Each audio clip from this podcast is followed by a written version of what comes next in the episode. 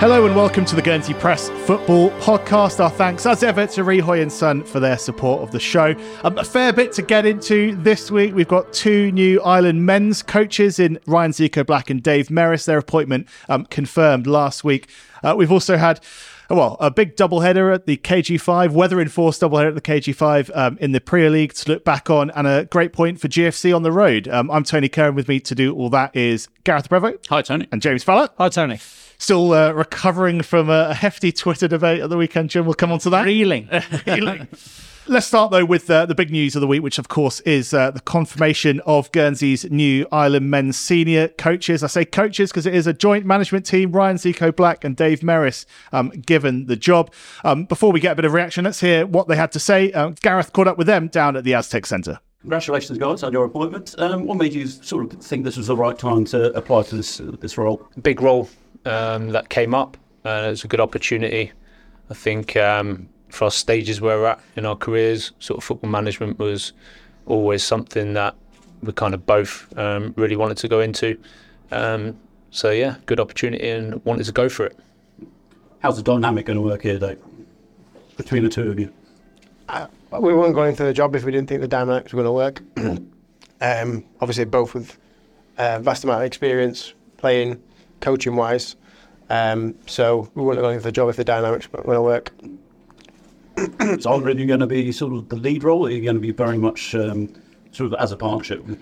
No, very much joint, joint decisions. Um, there will be um, coaching staff around us as well. So if there is a, d- a decision that we don't like from each other, there is obviously a, a third part that we can go towards that obviously help with that decision. Have you got a particular sort of philosophy? You know, to sort of play decent football? Yeah, I mean, everyone wants to play decent football, you know, attacking football, um, pressing and being dynamic. Um, so yeah, of course, that's what we what we aim to do. Um, but you know, we know that we will be judged on results, uh, and that ultimately we want Guernsey football to be successful, uh, which means winning. Um, so.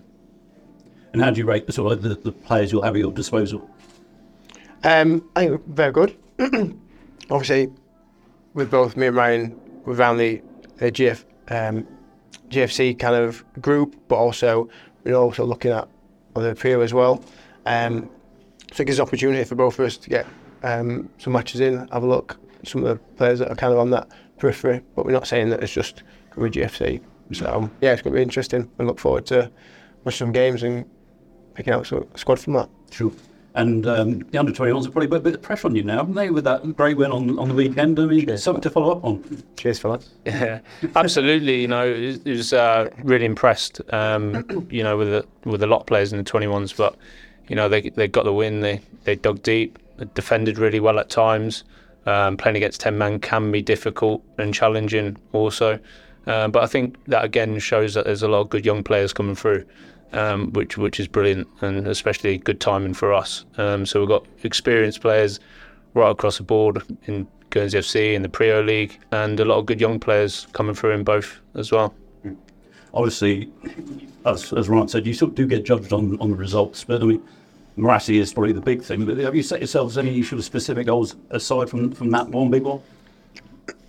Obviously, we've got the Island games, Island games coming up as well. Next one, so um, well, then we obviously focusing on once the Murattis are out of the way, then we obviously focus on Island games. and also, we've as a as a group, as a pair, sorry, we've looked even further along on the field. So kind of um, the ethos throughout, kind of from a senior working his way down 21s and lower, and kind of having that kind of standardised kind of ethos throughout the kind of entire Guernsey football, really. Mm. Um, so yeah, long term, there's more than just Ratty and Island Games in our eyes. Sure. And question for both of you is, is there the potential of being a, an island player manager in here? Not for me. um, we've had that discussion. Um, if there's people that players that are in the position that are um, worthy of that position and role, then that they'll be basically picked on merit. Um, so potentially, potentially not. Not really kind of. Yeah, I think there's there's areas. I mean, obviously my role, you know, my position being a centre midfielder, you know, we've got a lot of good options in centre in centre midfield. You know, um, there's less, you know, we'll be looking at options at fullback, you know, roles or wing back roles. Um, but obviously Dave playing there, and he's you know he's playing reg- regularly um, this season, so we'll we'll cross that bridge um, kind of when it comes together. And obviously, um, yeah, you're having up in fixtures in the, in the very near future. So is it a case of quite a lot of scouting? I mean, obviously, like you say, you're involved in GFC. Will you be going to a lot of the Priaulx games as well to sort of see what's available to you?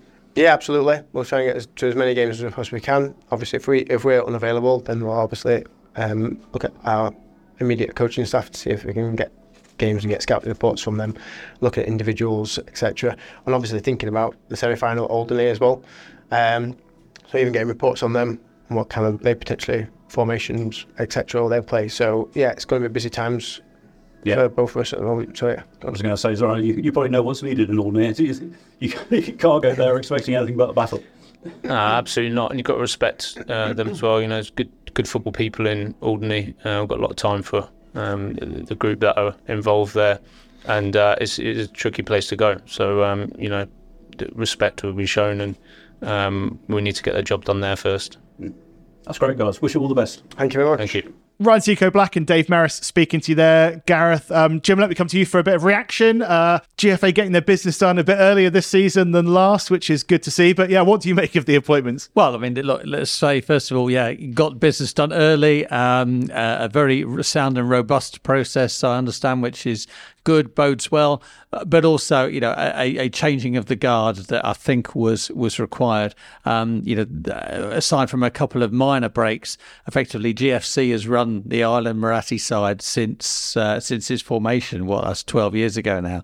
Um, you know, it was it's time to to bring through a new generation of coaches, and although this uh, this duo are still heavily involved with the club, and, and rightly so, um, uh, I, you know, I look forward to uh, you know, to seeing what, what's going to happen now. You know, we have to enter a new era. Um, uh, you know, I, I don't know. I'm not necessarily holding a candle for for Priaulx players to, to be involved, but you know, it's time to you know. Perhaps sweep clean and, and really about time we want a senior Muratti as well. So that's what we'll be uh, we'll be hoping for. But also, you know, and in saying that, you know, we ought to pay tribute to you know we've been so blessed to have three. Uh, amazing, uh, you know, very experienced and senior coaches uh, who've, who've taken a stake in, in, the Island job from GFC. You know, they've served the club well, they've served the Island well uh, as, as well. So uh, Tony Vance, Colin Fallaize, and, and Steve Sharman can all take a bow as far as I'm concerned. But, you know, it's time for us to move on and look for the next generation. Yeah, Gareth, what did you make of, uh, of well, I suppose what they had to say? And I, I was just absolutely delighted to be dealing with a couple of Island coaches who just had huge smiles on their faces for taking on the role. I mean, I know that um, last couple of years, Tony, both you and I have been sort of like down to interview Tony Vance when he's been sort of named as almost like the interim manager, and it's it is almost a case of who else was going to do it, you know, from from our point of view and perhaps his point of view. But um, it was just just it felt so fresh and new just to go and see two coaches who are willing to take on the role and really really want to get their teeth stuck into it. I thought it was very obvious when speaking to Dave in particular that you know he, he's looking long term. He's talking about Island games, and we've only just come out of one Island game, so that's sort of a couple of years down the road and just so to have that sort of ambition and foresight is just uh, I think it's just it's just really refreshing really. Yeah absolutely. Uh, well to get a bit more uh, reaction to the news and then talk about some of the other uh, burning issues this week um, we caught up with well former uh, Island manager in Kevin Graham uh, now based in Spain of course but keeping very much in touch with what's going on here and someone who well knows both Ryan Zico Black and Dave Merris um, reasonably well as well. So um, yeah we caught up with him a little earlier on and I began by asking just for his reaction reaction to the news? Yeah, I'm very pleased and, and very excited about the appointment. I think that they're two widely respected, or sorry, they're, they're, respected far and wide, to tell you the truth, not just in, in Guernsey football, um, but but uh, you know a long way beyond. Um, and it's important that Dave's had time in the island to understand the culture, understand the importance of Muratti football, um, and build some already, what from what I understand, some very strong uh, links and, and, relationships with local players, coaches, and administrators. So, yeah, the, the, their background in the game um, is, you know, it, it, combines experience, you know, uh, at, a, at, a, very high level. Um, but they both understand Muratti football and understand Guernsey football really, really well. So I'm really excited. It's uh, if I was a player, I would be I would be extremely excited. That's really good to hear. And I know you, um, you know Dave from a, a way back in uh, in the north of England. Just just tell us about your experience with him, your your, your kind of your memories of him as a player, and, and, and when you sort of come across him. Yeah, I, I didn't actually know him personally. I met him for a coffee in the summer, actually in Guernsey when I was across, but I didn't know him personally. I mean, he's a face that you come up against, um, and yeah, look, he, he was he was a very very tidy left back when I first knew him, when I first played against him. Um, I think I played against him when he was at York and living it around York. I, I, got a lot of um, a lot of feedback from the fan base about about him. I even got a message the other day from from a former neighbour of mine who's a big York City fan, and he's he's very he was very um, very much a favourite when he was at York.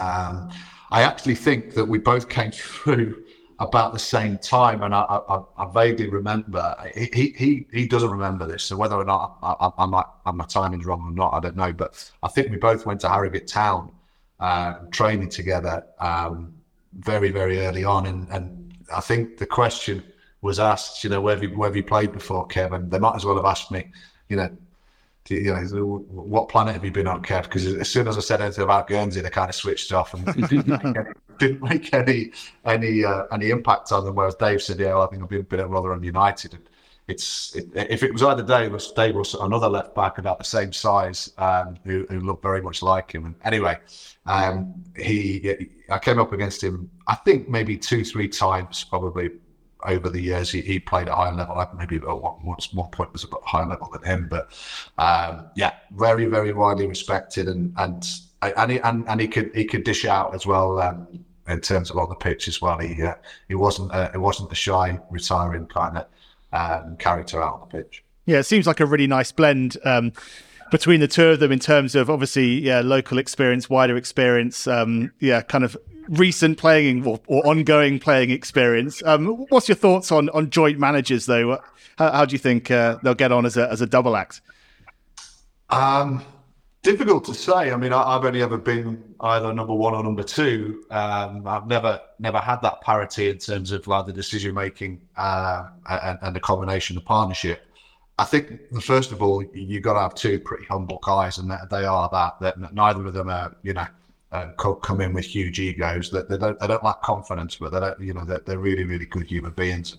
Uh, I'm sure that is something that they've talked about at length uh, in terms of how the dynamics might work and you know who brings what particular strengths to the to the team. Um, and you've also got to factor you've got to factor in the possibility of Dave playing because from what people tell me, he is um, he's still um, you know still warrants consideration in the starting eleven. Um, so uh, yeah, I think I think it'll be an interesting dynamic. I, I have to say I I, I often I, I, very rarely look back and, and, and think on partnerships that worked well. Um, I think in football in general, if you look back through history, there are very few that, that actually works work well. But then this isn't this is a unique situation, um, and I, I, see no reason why they can't be really really successful. Kev, did you, uh, in your experience of dealing with Zico, did you ever see him as a uh, potential coach? I know, obviously, his yeah. peak years. Uh, you know, you, you, uh, neither of you were in Guernsey, really. But did you think that uh, that Zico would be a, the kind of guy to step up? Absolutely, absolutely. I can tell you when I thought that as well. On the on the boat coming back from from Jersey after winning the Muratti in 2012, we we had a, a conversation um, to one side. We, we both had a beer in our hand, but we were probably a little bit less less jolly and um, and uh, animated as, as, some of the other players and, and the people on the boat at, at that point. But we had a good conversation at that point, and it was really clear. And I think I said to him then, "I'm so pleased that you're back in the island to share you know, and, and, the experience that you've had in the game with with young players, with teammates, with with just everyone in Guernsey football. And um, he's uh, he's a he's a really really intelligent football guy, really really intelligent football guy. He'd probably come across and be the first to say he's not he's not necessarily the most academic or um, uh, uh, you know, he, he, his his intelligence lies within his ability to understand the game. You could see that when he played. Um, but you could, but even more so, you could you could understand that as as someone who who worked with him in that in that team when you had a, a five minute conversation with him to the side to talk about the setup of the team, to talk about the players, to talk about how things were going. He, he, he just had really really intelligent input, um, and yeah, I've I've long hoped that he would get involved in coaching at level in Guernsey. Um, in terms of um, what their sort of first obstacle is, I suppose we're looking. I'm sure the, the two guys will want to get a couple more fixtures in before they hit their sort of competitive debut. But obviously, that that will be Alderney in, in early spring. I mean, it, are you able to perhaps give them a bit of advice or sort of like what they'll be looking to um, to get from in terms of their squad and, and what they want to take over there? Because I imagine GFC will probably have a game that weekend too. So there's obviously that sort of um, dynamic that, that needs to be factored into those uh, to those fixtures. Yeah, uh, I mean, I don't, I'm not sure about advice. I can really just speak to the experience that I had, and um, I, th- I think uh, I think it's well documented at the time. We pretty much split the playing resources. Um, you know, to GFC and, and, and Guernsey up in Alderney on the day. Um, but I, I, was under no, no, or I made sure the players were under no illusions that we were going to go up there and do a job and be incredibly um, positive and, and pretty cutthroat about how we went about business. And, and that was that was what we did that day. So I think just to keep things simple and, and to keep things really, really clear in mind that um, you've got to give the best of yourselves when you go up there. There's no, there's no no divine right when you go up and play there. Whether there's a you know a force eight blowing or it's chucking it down with rain or there's just a really partisan crowd um, stood on the sidelines. It's it's, a, it's actually a great occasion uh, up there, and uh, you know you should enjoy it, but you should go up there with a very very clear um, idea in your mind of the success that you want to you want to achieve on that day. Apart from the two years where you did the Muratti, basically it's been there's been a GFC link. Uh, Chris Tardif, you're just coming out of GFC at, at the time in the coaching uh, setup at the Muratti, which arguably has not been a surprise to anybody. Do you uh, do you think now, though? However, I know I appreciate you know Dave and Zico are still uh, GFC players. But do you think that actually, you know, moving away from that um, uh, Fallaize, Vance, uh, Sharman triumvirate at the time had, had come to, to uh, definitively make a move towards a new generation of coach? I do. I've got quite strong views on this, to be honest, and it, and it's just.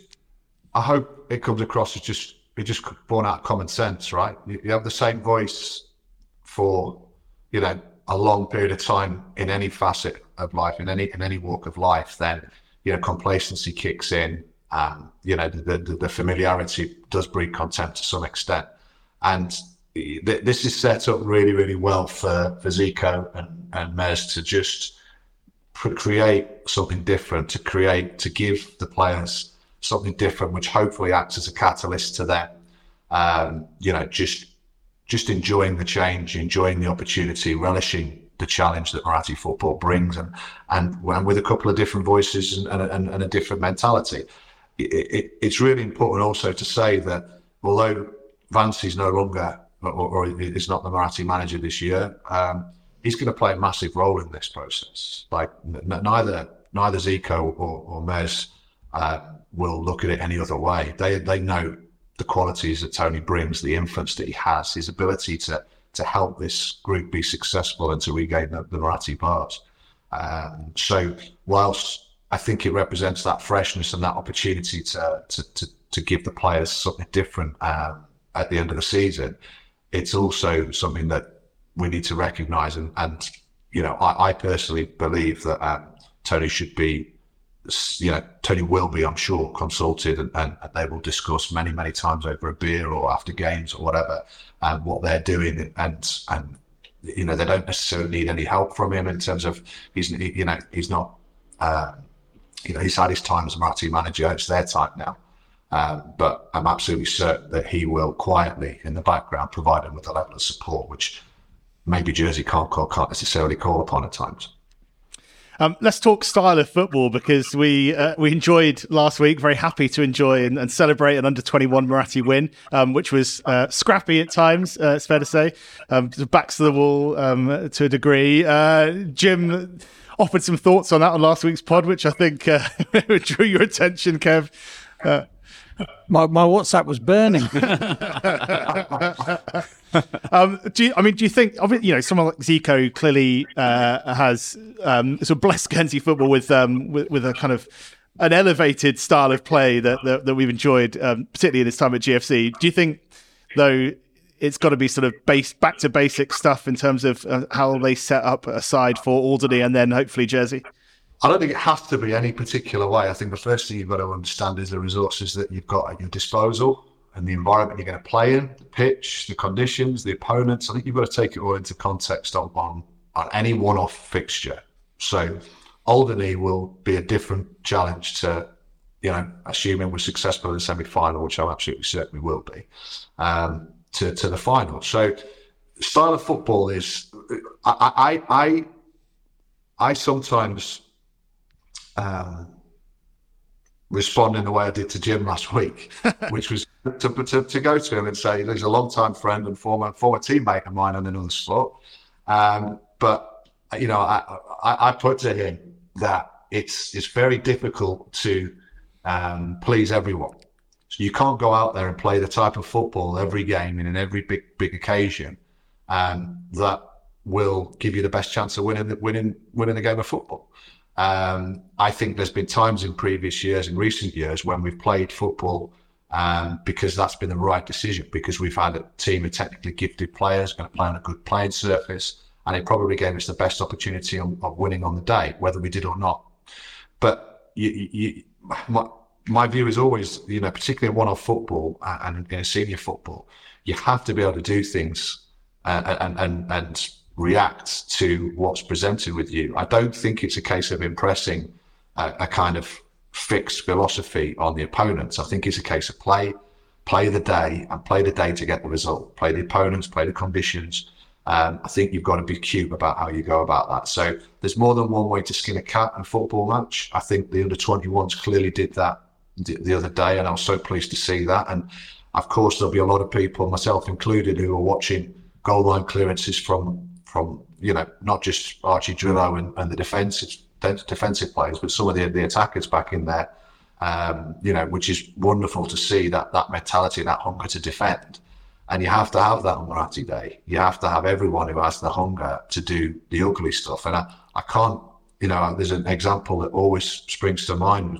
that the first first game that I was in charge of, first final I was in charge of, I'll never forget Ross Allen, who'd had a relatively quiet game by his standards, doing the kind of work that made sure that we won and dominated the game, um, deep in his own half, doubling up on on one of their you know one of their fullbacks getting forward, and that that's that's being a successful footballer um, and contributing to uh, you know what was an impressive team performance. So some people might say, well, Ross Allen should be should be doing this, that, and the other because he's technically such a gifted footballer, which he absolutely is. But on that day, you know those those key moments in the game when perhaps they might have had a, seen a little window of opportunity to get back in the game. You know, we locked it shut because of the work that he did and his teammates did. So, long answer, but you, have got. You, I, I, would I wouldn't like to ever think that people expected that people saw me as someone who expected us to play um, a certain way of football all the time. I, I think the the issue, Kev, is that you know I think we all appreciate we'll take a win however it comes. I think the the the, the issue for those who sat through 90 minutes on uh, last Sunday was that we lo- we seemed to lose our way so badly. That was the you know, we were playing okay. We took the lead, and then we're playing against ten men, and suddenly we couldn't do anything to get out of our own half, or even if we could, just kind of launch it. And uh, sadly, I've seen us play in that way in Muratti's a few times before. Uh, so it was, it was more that really to say that we, you know, how did we manage to lose our way? And then eventually re- refound our mojo. I guess, you know, I mean, uh, the players have said that Jersey changed their tactics, set up a bit differently, set us some new problems that we struggled to cope with for, for a while. But it was definitely, you know, from being at halftime thinking we're on top here, here we go, to suddenly we were going to lose the game. And that's what bothered people.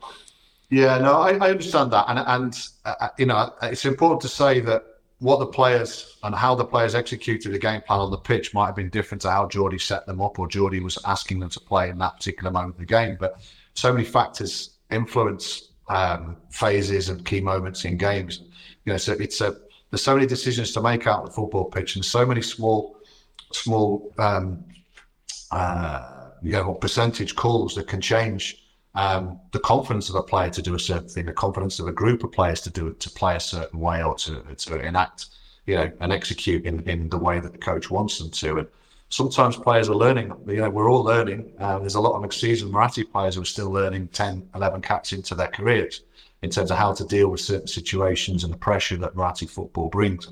I think the under 21s just faced faced that process, and, and you know I'm delighted for as I'm sure you guys are that we came out with the site with the result, um, and maybe the fans and the, onlookers looked at it and thought that we weren't playing or, or we'd just gone back to a very basic style of almost sort of football with fear.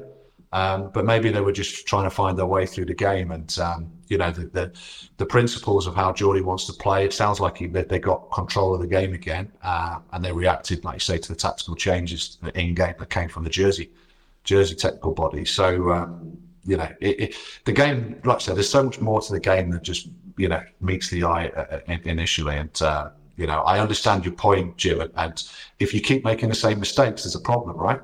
keep making the same mistakes, you keep making the same decisions, and you keep getting the same results, that's when there's a problem. But if it happens once or twice um, for those players and they learn from it, then uh, it's been a, a, worthwhile learning experience.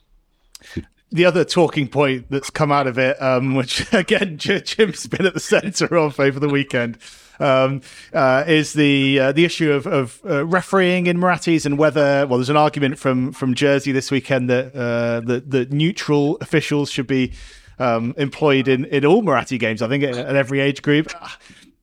We, will probably come on to it, you know, when we when we chat separately as well uh, with Jim. But uh, Kev, any thoughts on on that and from past experience? I mean, what do you yeah, make of it? Look, I'm the son of a referee, so I can tell you from personal experience that my, my, my father couldn't have been more independent if he tried, and yet he's he's he's a passionate adopted Guernsey man, a really really passionate adopted Guernsey man. But when he had a job to do, he, he, there was no way that there was never any question that that he, you know, he was in any way affected by local influence. Um, that doesn't mean everyone's the same, um, but you know, referees have a difficult job. I, personally, I mean, the Murattis that I played in and, and coached in. Um, I was very pleased to see uh, an independent you know, referee from you know, brought in from the UK. Um, you can't do that with every age group. Um, so, yeah, I, it's a difficult call. I mean, I, I, gave referees a very difficult time because I, I, I felt it was my job to communicate with them, let's say. And so, communicate with them. we, we've all experienced your communication on those fields, Kev. yeah, you probably remember. Um, some people's ears still probably ring, but the, I, I, think you know. I think when I look at it dispassionately and from a position of you know being over here and and, and not not being anywhere you know at the coal face. Uh, look, referees have got a job to do, but I, you know, it's the players. It's the players really that define the result. Is that the, the, the referee very very rarely actually defines, you know, or, or, or, has any any role in determining the, the, the, result. There might be key moments that feel like they're going one way or the other, but players win the football matches and they lose football matches. Or well, maybe players win football matches, coaches lose them. I don't know. Probably a good place to finish. How's your golf going, Kev? I'm actually playing this weekend at the Carlamos. Um, I, oh, yeah.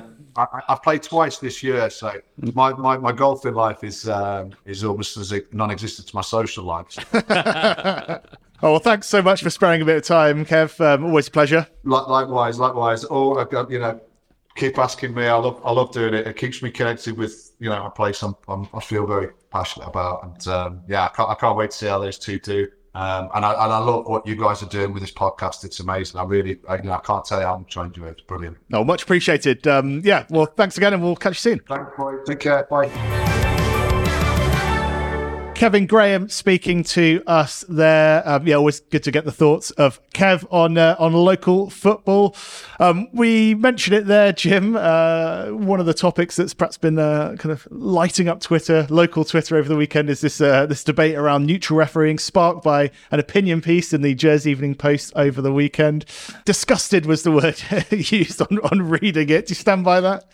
Um, yeah, uh, yeah, I, I, do. I mean, I, I think that particularly the way that it came across. I mean, it's it's couched obviously in terms of you know no disrespect to the referees, they've got a really tough job, eh, you know all that kind of stuff. But in essence, if you're starting to, if you're saying, hmm, two blokes got sent off uh, and we lost the game, isn't it time to have neutral referees? Then I feel you're coming at it from an angle that's that you know that says basically we're upset with the result. It's the classic anti VAR kind of uh, response from people who always say, no disrespect to the refs, what a difficult job they've got. However, let's get something better you know, uh, because VAR hasn't worked. Who says that you know neutral referees across the piece? You know, there's there's a uh, kind of three points that I was uh, raising really. One. But if you're going to uh, say it's time to replace local referees, and by that they're saying let's get rid of Jersey officials for their home games as well, well, you're trashing the reputation of every ref there because you're saying basically these games are too are too big for these guys. It's time to get other people in. I don't think that's the case at all. Like Kevin says, you know, players lose Muratti's, referees go there to do a job, and that leads me on to my second piece. Anybody who believes that any official in any interinsular has got a shade of, of red or green on them uh, on that day is way out of order. You know, you are there in your third team, you're wearing black, right? And that's the only people that you care about. You know, I did flag up. Remember in the Muratti, we were denied a last minute equaliser by the the uh, offside flag of the Jersey linesman. I tell you what, he wasn't thinking, "Oh my God, Guernsey you're going to get back in the game! Quick, I'll put the flag up." He's saying, I think that guy's offside. I'm doing, you know, I've got to do my bit for my team and I'm going to put the flag up and say he's offside. You know, kind of thankfully, I guess nobody can c- conclusively say that uh, whether that call w- was right or wrong. But I tell you, it was made with the best intentions not to, to cheat. And it's just, you know, it's kind of depressing when when you know people want want to you know, come out with that line. It, it's it's just it's cheap knee jerk reaction stuff. You know, the referees do the job. And my final point is that you know these are the mostly the biggest games that the referees get to do, and you know. Uh, why should they be denied that? Because certain people think it could be done a better way. You know, again, I, in my view, it's taking us back down this VAR argument, which doesn't always prove to, to be a massive success yeah, it does feed into a wider discussion that's that's, that's not necessarily the most healthy, is it? I mean, I, I think it's uh, ironic as well that it's prompted, or it was prompted by this piece was prompted by the under twenty one Muratti, which I thought actually, whilst it was refed um, reasonably strictly, uh, it was pretty even handed, and I don't think you know. Yes, the the first yellow was fairly soft, but anyone who's played football knows if you're on a yellow card, you can't make the second tackle, and whether that that player is eighteen or 38, um, you know, you've got to walk. And, and, and, that's an important part of learning the game for, for that player as well. So, um, yeah. I mean, Jersey might want to start looking at themselves and saying, why are we getting so many players sent off in uh, in international football? You know, they always play on the card that it's Guernsey, it's the underdogs, it's Guernsey that are putting the challenges in, you know, the reducers, etc. At the moment, the, the stats don't seem to back it up, do they? I just wonder on on this particular thing, having read the, the, the piece in the Jersey Post, I think it mentions the fact that Barry Beaton, who's the, the lad who got sent off, he'll actually miss the junior Muratti because of that sending off. Apparently so. I think that's perhaps the one issue I would have with it. I think that seems extremely harsh. Having seen his two yellow cards at the time, I don't have a problem with them. You know, I mean, uh, like you say, Tony, once you're on that yellow card, the second challenge was almost an orange anyway. But that, that's perhaps by the by. Um, I can understand that. I, I, think it would be. I think it's wrong that he misses a junior Muratti in March, April because of a two yellow card sending off in November. That's the one issue I have with it. Um, the referee neutrality thing. You know that I, I, I, don't see that ever happening. Certainly not in age group Muratti's. I, just don't think it's needed. I mean, it's it's one thing in, in a senior Moratti when when you've got five thousand people there, but I mean, there'll always be a bit of conjecture, I suppose. But well, I mean, the questions posed, senior Muratti, why do we have a, a, neutral official on that game then? Well, the reason we do was because in 1905, when the first game was played in Jersey, there was a Guernsey official. Guernsey won 1 0, and the Jersey crowd rioted. Uh, so that is why we have a we have a, an impartial official in the middle, and that's you know why that's going to continue to be. To, to my mind, there's, there's only two reasons why you would replace local officials from these games. One, because you don't trust them. Secondly, you think the game is too big for them. Mm. Right now, perhaps maybe the senior Muratti, certainly in the days when the crowds were like 13,000 and stuff, arguably there's a case to say that game is a little bit too big, you know, and with everything that rests upon it. So, but, you know, that's been set in stone now for more than 100 years, and we're fine with that any replacement of any other official in any other game feels like a bit of a smack in the face to me, to be honest. Take on um, board what you say, Gareth, about the, the repercussions of, of events. Um, you know, those of us, the three of us, probably have long enough memories to remember when Dave Rihoy was sent off uh, in Alderney uh, for a you know um, controversial uh, decision as well. And of course, he went on to miss the Muratti. I've refereed the uh, the Muratti semi final in Alderney. I tell you what, it, it, plays on your mind. You know, the game, my game was a one sided affair. However, there was one player from Jersey who was taking me to the level in terms of consistent poor behaviour, and I'm thinking, I you know. I really want to deal with this, but I can't send him off because then this store, this game ceases to become uh, seven goal jersey triumph. It's uh, oh referee uh, you know takes takes action to deny us of our best player in the uh, in the final. Fowler at it again. so I know. So that's that suspension uh, matter is you know and particularly as you know that his ban should then be for 18. So I mean, what about if it was a 21 year old? Who's never going to play under 21s again. What's he getting banned from? Mm. Uh, you know, I suppose that it would be uh, instructive to to know what the rules are and to see maybe a bit of consistency in the piece. But you know, if you got sent off in the Star Trophy, what are you going to get suspended for next? Because you're only going to play perhaps one one Star Trophy game. So there, there are lots of things wrapped up yeah. in it. But at the end of the day, I'll tell you that that the officials for the match, Jersey and Guernsey, it's a great opportunity for us all to work together. But we are all doing it being of one team, absolutely. And just you know, to me, although they didn't overtly say it, the implication is you can't trust these referees, eh, and and and that that you know sticks in my craw. Disgusted. will you will you be having your say in the JP in response? Keep my powder dry. um, okay, let's briefly look at the action for the weekend then, because there was a bit of it despite the rain.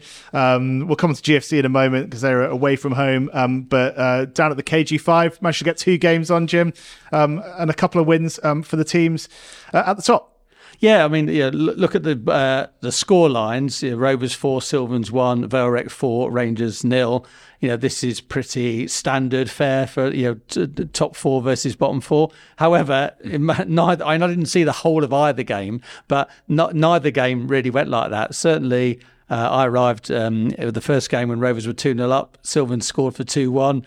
And, you know, at one point you thought, oh, yeah, could be a bit of a, a surprise on here. Um, just goes to show, though, both games really, how the lesser team can control the, the, the, the, better team on that surface, you know, on that size of pitch.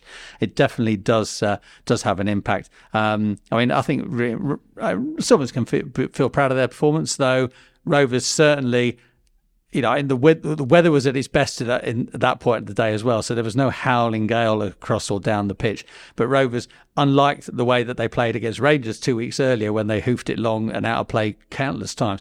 They played through the you know, through the thirds this time round, and I thought they were um, you know uh, good value. And a lot of people are saying, "Hey, this is more like the Rovers that wins championships." So be interesting to see how they take that on and perhaps what they do into the stranger. Um, Rec were you know the kind of force that one's expecting to be now, and uh, although Rangers defended stoutly uh, for a good while you know, eventually, you know, Rec's power and pace particularly came to the fore in the last 10, 15 minutes. They they ran away with it. Well, but, yeah, but two, you know, two interesting games. And the other thing is two good crowds as well. There was a five o'clock youth tournament at the KG. So that by the time that that um, Rec Rangers game finished, there was an awful lot of people down there. Made me wonder when was the last time Rangers had a crowd this big for a Priaulx game. so I was going to say it was probably when uh, Sylvans actually won their ninth title in a row at St Andrews. I've never seen so many people packed round a, a pitch which has no stand. that, I do remember that one quite uh, quite well. It was a, an April evening. I think it was six o'clock kickoff that time. Oh well, um, those games uh, managing to get on at the KG5. Things are well supposed to get a little bit drier over the next few days, but we'll see uh, whether um, that does anything to the pitches. Um, some interesting games coming up. Um, Rec have got uh, Sylvans next, and after that they go to Saints. Um, Leon Meakins, St Martins. Um, so we'll uh, we'll keep an eye on that. Of course, um, Saints North didn't make the cut, did it on Friday night? quick word on GFC, Gareth. I know you've just watched the highlights. Mm.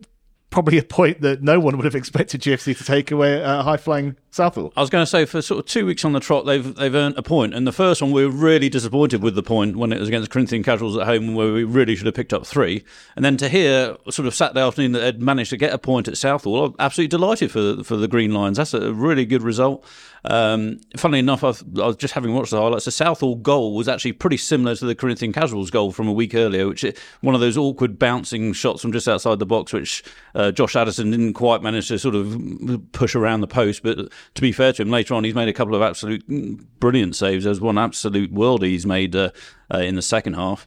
Um, and yeah, it's great to see uh, young Owen Wallbridge get on the score sheet for his first goal for the club in the second half. He was um, pressurising a defender who then underhit his back pass, and he managed to sneak in and prod it past the goalkeeper to equalise sort of midway through the second half. And it's a great result for uh, the GFC side. I think only had 12 men available to them for that game, so that's that really is a point gained rather than uh, anything lost. The thing is, they still need to, you know, I mean that's a great result, absolutely, but they've got to be turning those points against teams at the bottom of the table into wins because points draws all the time don't really get you anywhere. It's about three points in the you know in the basement battles, yeah. and then nicking the odd point here and there is is yeah is what takes you into mid table. As, as, as you often say, Jim, in, in, terms of cricket terms, but two wins out of five games is better than five draws, isn't it? So um, yeah, you've got to get those those wins and uh, pick up three points, sort of a couple of times a month rather than you know picking up the odd point here and there is what's needed.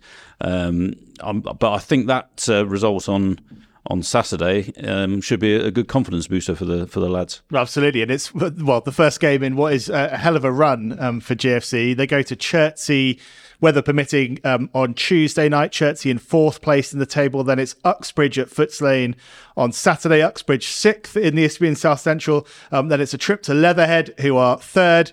And then uh, Raynes Park Vale, the league leaders, um, come to Lane in the next game on the 9th of December. So, um, yeah, if they can get through this with, uh, well, with a couple more points, they'll take it. I think the, the way this GFC mentality is, I think they've got more chance of getting more points out of these games than those ones where they're expected to win at home against teams in and around them because last couple of times they, you know, they know that they're expected to win and they haven't really been able to produce what they need to. Whereas these games are almost, you know, nothing to lose encounters. They're, they're not expected to get great results out of them.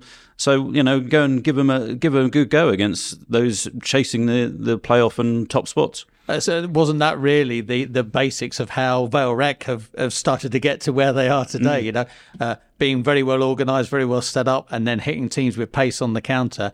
Except now they're moving into the next stage of that, where you know, they are now expected to set the running in more than half of their mm. of their fixtures, and, and, actually, you know, they're starting to turn their hand towards uh, doing that effectively as well. So, well, I mean, they, they are. You know, one thing you say when you see uh, Vale play nowadays, you realise they are genuine contenders for the title. Yep, Rec hosts Sylvans on Saturday, uh, weather permitting. It's Rangers against St Martin's, Alderney against North, and on Friday night, Bells Rovers. And we'll see uh, how many of those get on. As we say, GFC away on Tuesday night, back home at Footes Lane against Uxbridge on Saturday in a 1.30 kickoff. Um, we'll be across all of those here at the Guernsey Press. Um, so uh, stay with us uh, in paper, uh, online, and uh, with the podcast as well. We'll be back next Monday um, with another Guernsey Press football podcast. So yeah, for now, thanks guys. Thanks to Rihoy, and see you next time.